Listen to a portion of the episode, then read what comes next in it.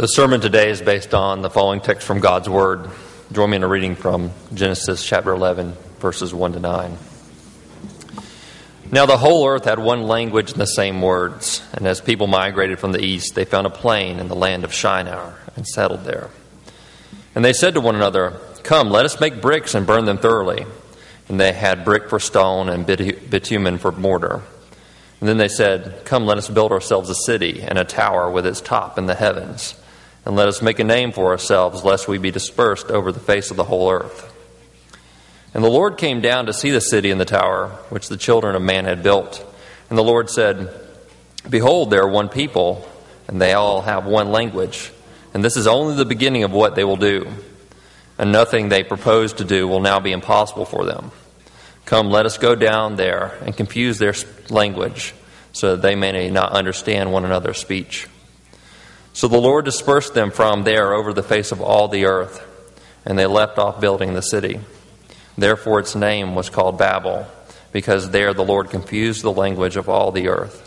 And from there the Lord dispersed them over the face of all the earth. This is the word of the Lord. So we're back in uh, Genesis this week. And in fact, this will be our, our last week in Genesis uh, until the end of May. Uh, if, if you remember a few weeks ago, I mentioned that um, we're going to uh, go back and forth between the book of Genesis and the book of Romans over the next uh, 18 months or so. And as we come to the end of Genesis 11, we come to um, a significant breaking point in, in, the book. And so we're going to uh, pause there and switch over to, to Romans.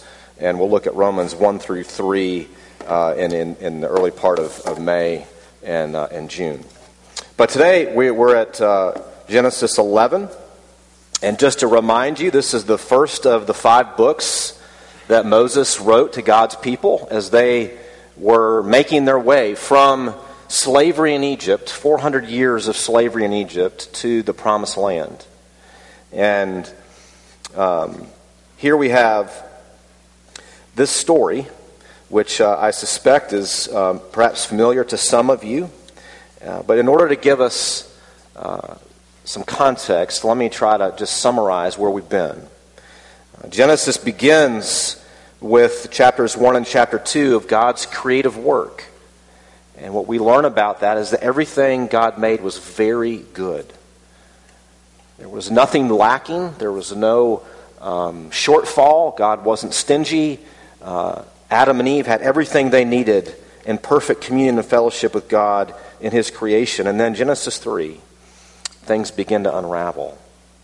Uh, Adam and Eve, uh, they disobey God, and as a result, the tragic story of the downward spiral of God's relationship with humanity begins to unfold. And things only get worse in chapters 4 to 6. Uh, we find out right away the story of Cain and Abel. There's bloodshed. Uh, there's warfare. Uh, people begin to do what they want, when they want, where they want. And it continues to unravel through chapter 6, where we read the story of Noah and the flood and God's intention to wipe the face of the earth clean from all flesh. And yet, in the midst of that, he makes a promise to, to Noah. He preserves Noah and his family in the ark and the wealth of animals uh, that God commands him to bring into the ark with him. And he preserves Noah through the flood. And Noah has three sons Shem, Ham, and Japheth. And as we come to chapter 11, it's preceded by another genealogy in, in chapter 10. And chapter 10 is often referred to as the Table of Nations.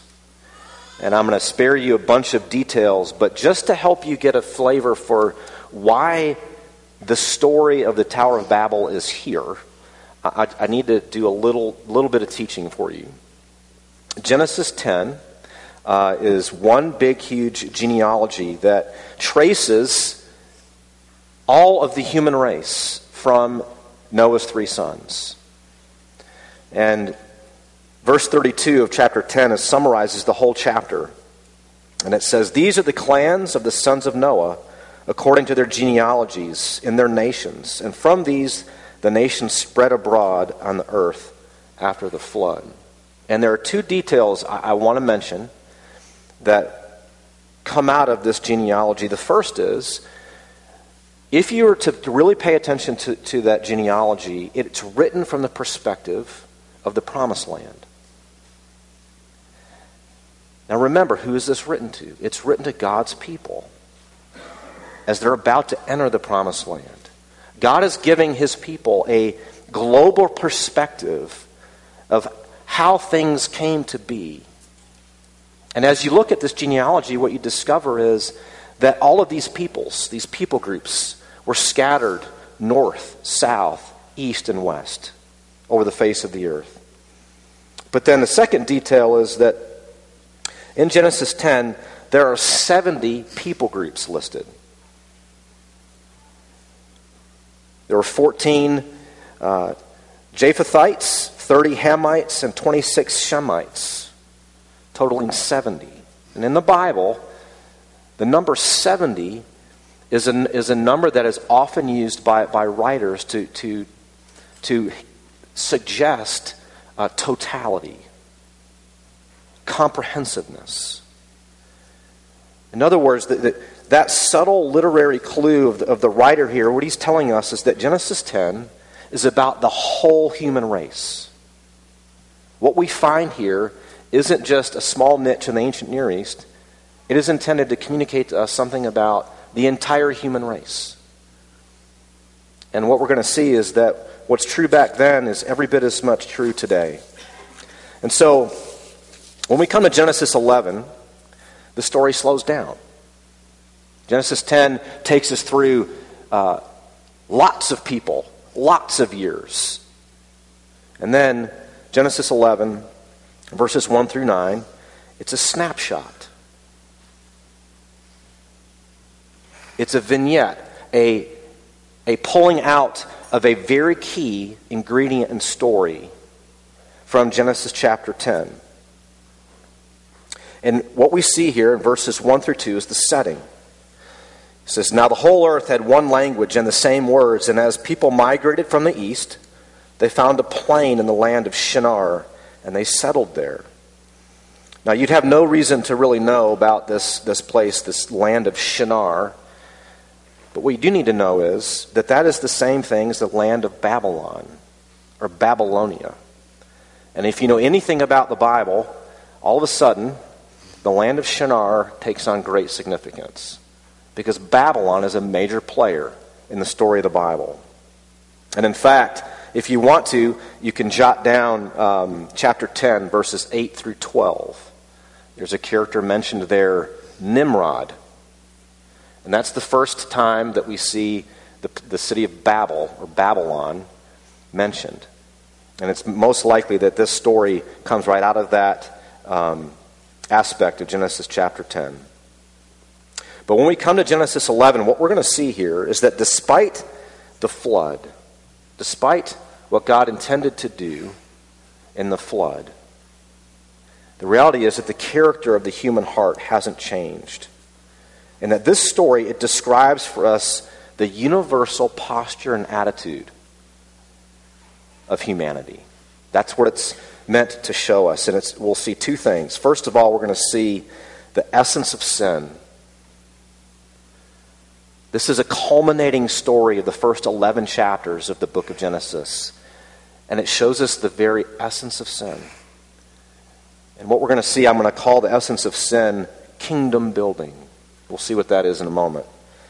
So, the first point we'll look at is the essence of sin, but the second, well, what's God's response to that? What we're going to see is that God intervenes, He disrupts, and then He reverses. So, let's first look at the essence of sin. Look with me in verses 3 to 4 here. It says, they, they said to one another, Come, let us make bricks and burn them thoroughly. And they had brick for stone and bitumen for mortar. And then they said, Come, let us build ourselves a city and a tower with its top in the heavens. Let us make a name for ourselves, lest we be dispersed over the face of the whole earth. The essence of sin. Now, I think most of us uh, whether you, are really familiar with the church or, or, not at all, when you hear that word sin, it's, it's usually always negative. It's, I've done something wrong, or I've broken a, a rule or a law. And that's certainly part of it. But what we have here, the essence of sin, is actually a much more positive thing. It's a building project. I want you to think about this today that sin is a building project deeply entrenched in your life. And here for us, what we see is this building project of men and women building a city and, and wanting to build an enormous tower that reaches to the top of the heavens. Now, what does a tower mean in the ancient Near East? Well, it's not a whole lot different than what it would mean today. A tower really does signify uh, the identity of this place, its significance, what matters to these people. And in the ancient Near East, it was probably it was the most dominant feature in most cities. And in fact, uh, we think that actually this practice of building these towers was developed in Babylonia, which makes this story all the more significant. And the tower was believed to be where heaven and earth overlap, or where heaven and earth meet. And in fact, the most famous tower that we have record of from the ancient Near East is the one from Babylon. And here's the name of that tower. The name of that tower was the house of the foundation of heaven and earth the place of the foundation of heaven and earth. Now, think about that for a moment. What, what is that telling us? That tower, in the minds of those people and their building project, this is the center of the universe. This is where life begins and ends. This is where our ideas, our plans, our name, our legacy is established. Now, think about this for a moment. Why did they build this tower? Look here in verse 4. First of all, it was to make a name for ourselves,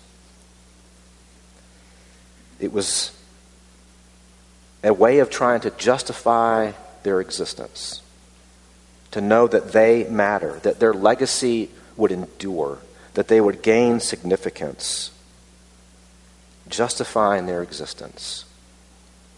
But then notice not only is it to make a name for themselves, it was also to prevent being scattered over the face of the earth. Now, if you were to read Genesis 1 through 11 in one sitting, you might actually catch this. But, but since we, are taking this a week at a time, it, it might not immediately come to your attention. In chapter 9, verse 1, one of the very first things that, that God says to Noah is be fruitful and multiply and fill the earth. Which is an echo of God's original design for the human race. That our calling as creatures made in God's image is to be fruitful and multiply, to fill the earth, to subdue it, to rule over it on God's behalf. But what we have here is the exact opposite of that. It's the human race saying, no, we don't want to fill the earth. We want to build our own kingdom right here.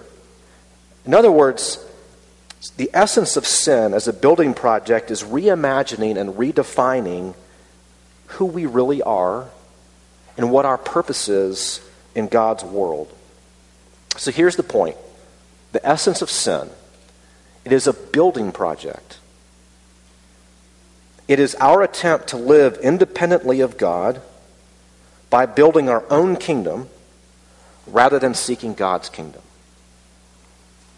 Now, I don't know if that, if that is intriguing to you or that lands with you or if that creates new ways of thinking about your life. But this story is not just a way back there and then. This kind of building activity is a part of who we are. It's how we endeavor to live independently of God. It's how we try to justify our existence. It's how we try to reimagine or recraft God's original design in order to meet our design. So that's the first point, the essence of sin. But what's God's response? What we see God do here is He intervenes, He disrupts, and then He reverses. How does He intervene? Look in verse 5. The Lord came down to see the city and the tower which the children of man had built. Now, it'd be easy to run right past this. However, I think the, the writer here is, is making a very ironic statement.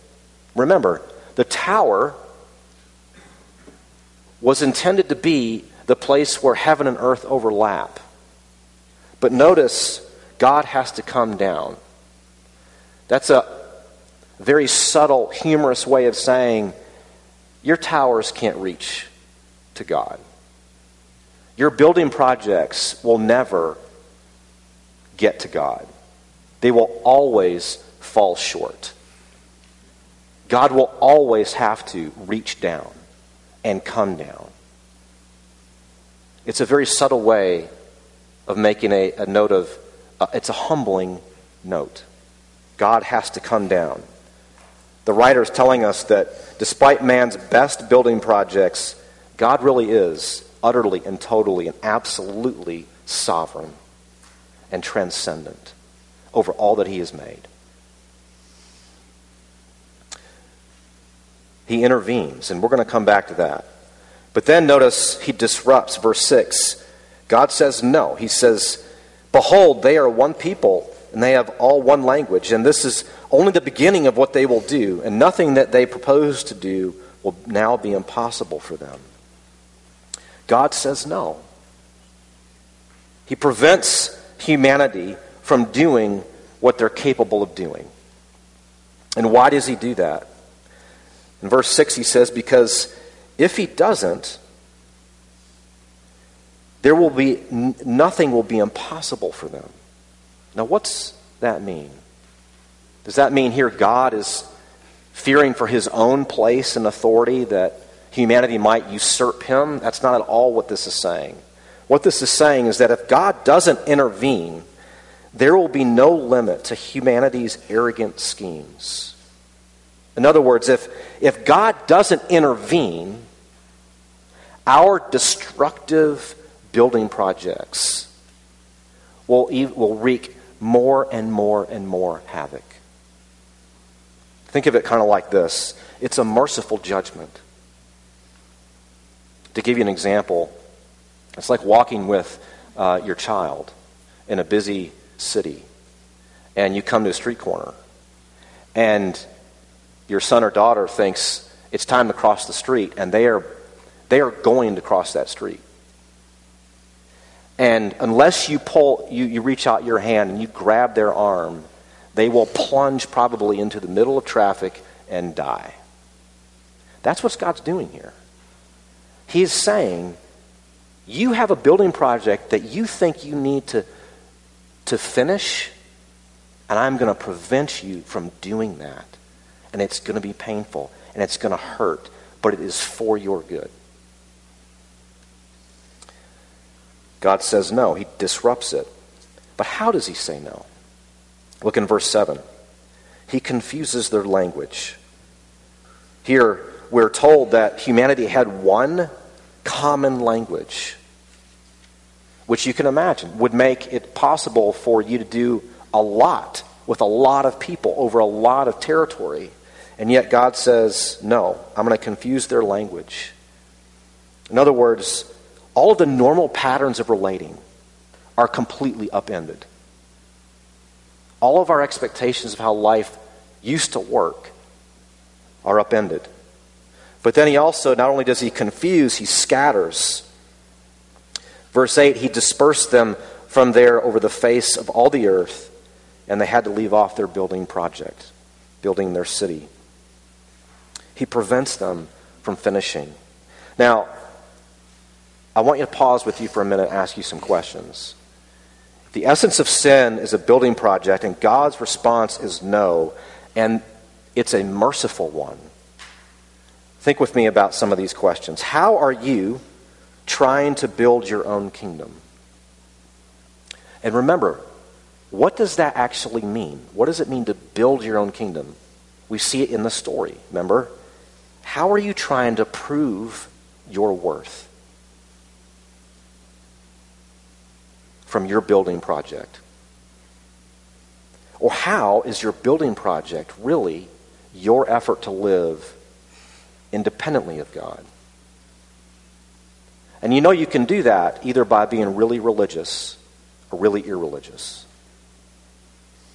by being really good or being really bad. Another question where is God telling you no? This is a no story. Where is God telling you no? Or how is God keeping you from doing what you are in fact capable of doing? Or think you're capable of doing? But it would be incredibly harmful. Where is God confusing your world and preventing you from building your kingdom? Let me, let me continue to press in on that and, and give you a couple tests. How can you begin to see your building project? This is not an easy thing to see in, in our lives. Here, let me, let me draw out two key emotions fear and anger. Now, these are super complicated and deep emotions. So, I, what we're going to talk about this morning, I'm not trying to be comprehensive, but I'm trying to use them as doorways into discerning your, the building projects in your life that God may be saying no to. First of all, anger. Look for anger in your life. What does anger in your life tell you? Well, among the many things it tells us, the one thing it does tell us is you're not getting something that you want. Oftentimes, anger comes because we're not getting what we want. And left unchecked, anger often leads to bitterness. Anger takes root, it puts down roots and bears bitterness. But what about fear? What does fear tell us? Fear is this nagging sense that it's possible I might lose what I do have. I'm vulnerable. My building project might not last. I might lose it. Now, what does that lead to? It leads to a lack of generosity. Anger and fear are two incredibly powerful points of entry for discerning our building projects, the real essence of sin in our lives. Come at it another way. Think about your successes and your failures in your life. When you succeed at something, how do you respond? Do you find yourself absolutely elated and to the point where there is, if you're honest, this, a proud self satisfaction. I have done it. I have made it. Or think about your failures. Are you absolutely devastated by your failures? Which ends up leading to an intense self loathing. Both of those indicators, an inordinate response to your successes and an inordinate response to your failures may be a very strong clue to the building project in your life of proving that you are somebody and or living independently of God. Now, so God he intervenes, he disrupts, but then he reverses. Notice again here verse 4 says, Come. Or actually, verse, verse 5, when it says, The Lord came down. And then verse 7, Come, let us go down. Now, I, I want you to think for a moment. Lots throughout the Bible, in the Old Testament, we see God moving from heaven to earth. If you think about it, that's what the tabernacle and the temple is God moving from heaven to earth to have a relationship with his image bearers. And we see that again and again as we move through the story of the Bible. But as we come into the New Testament and we continue to see that, this idea of God saying, Come, let us go down, is at the very heart of the biblical story. That God would actually take on flesh in the second person of the Trinity, in the person of Jesus Christ. That the Word, notice all the language in this story about words and language, that actually ends up leading humanity away from God. God enters in as the Word become flesh, the Word full of grace and truth. And it's in fact the story of the gospel that is the reversal of this story. And we read the story of it in Acts chapter 2 earlier this morning, where God pours out his Spirit and people from all over, north, south, east, and west, are proclaiming the mighty works of God in their own tongue. Think about that for a moment. There are so many implications of that story for us. But just to, to, to draw out one, what that tells us is it's only the gospel that can bring true unity across the human race. That's a profound claim. But that's a claim the scriptures make again and again. And how does God bring this reversal in Jesus Christ as the Word become flesh? Well, remember how, how God brought confusion and scattering in Genesis 11. I want you to think about that from the perspective of Jesus. Jesus, he endured the confusion. What does he say on the cross? My God, my God, why have you forsaken me? That is total confusion, bewilderment. And if we didn't have the end of the story, the cross is anything but. It looks exactly like a failed building project. Jesus endures the confusion, but he also endured the scattering. Think of it like this Jesus is alone on the cross,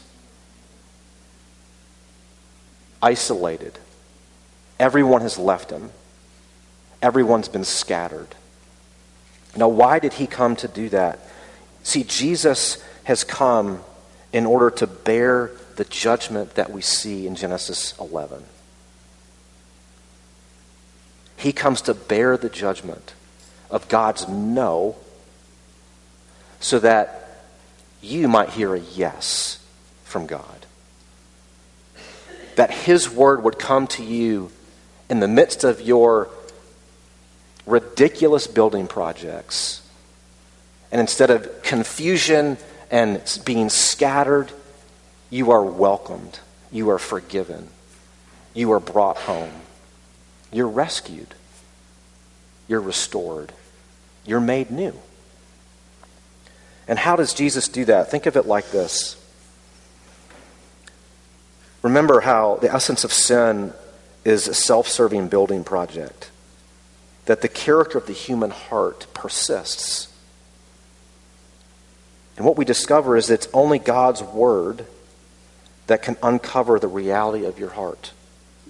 Think of Hebrews chapter 4. The Word of God is living and active, sharper than any two edged sword, piercing to the division of soul and spirit, of joints and of marrow, and discerning the thoughts and intentions of the heart.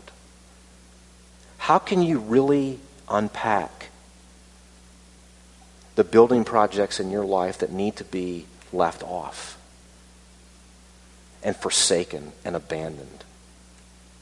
And at the very same time, not just leave them off, but turn to the building project you were designed for, to seeking God's kingdom and the good news that He has given us in Jesus. It's from the scriptures. It's only God's word that can set you straight, that can reveal the thoughts and intentions of your heart that you're so used to you can't even see them. And not only that, God's word is what actually leads us to new life. It can equip you, it teaches you, it confronts you, it even rebukes you. But in order that you might pursue God's kingdom, His building project, which is nothing less than making all things new.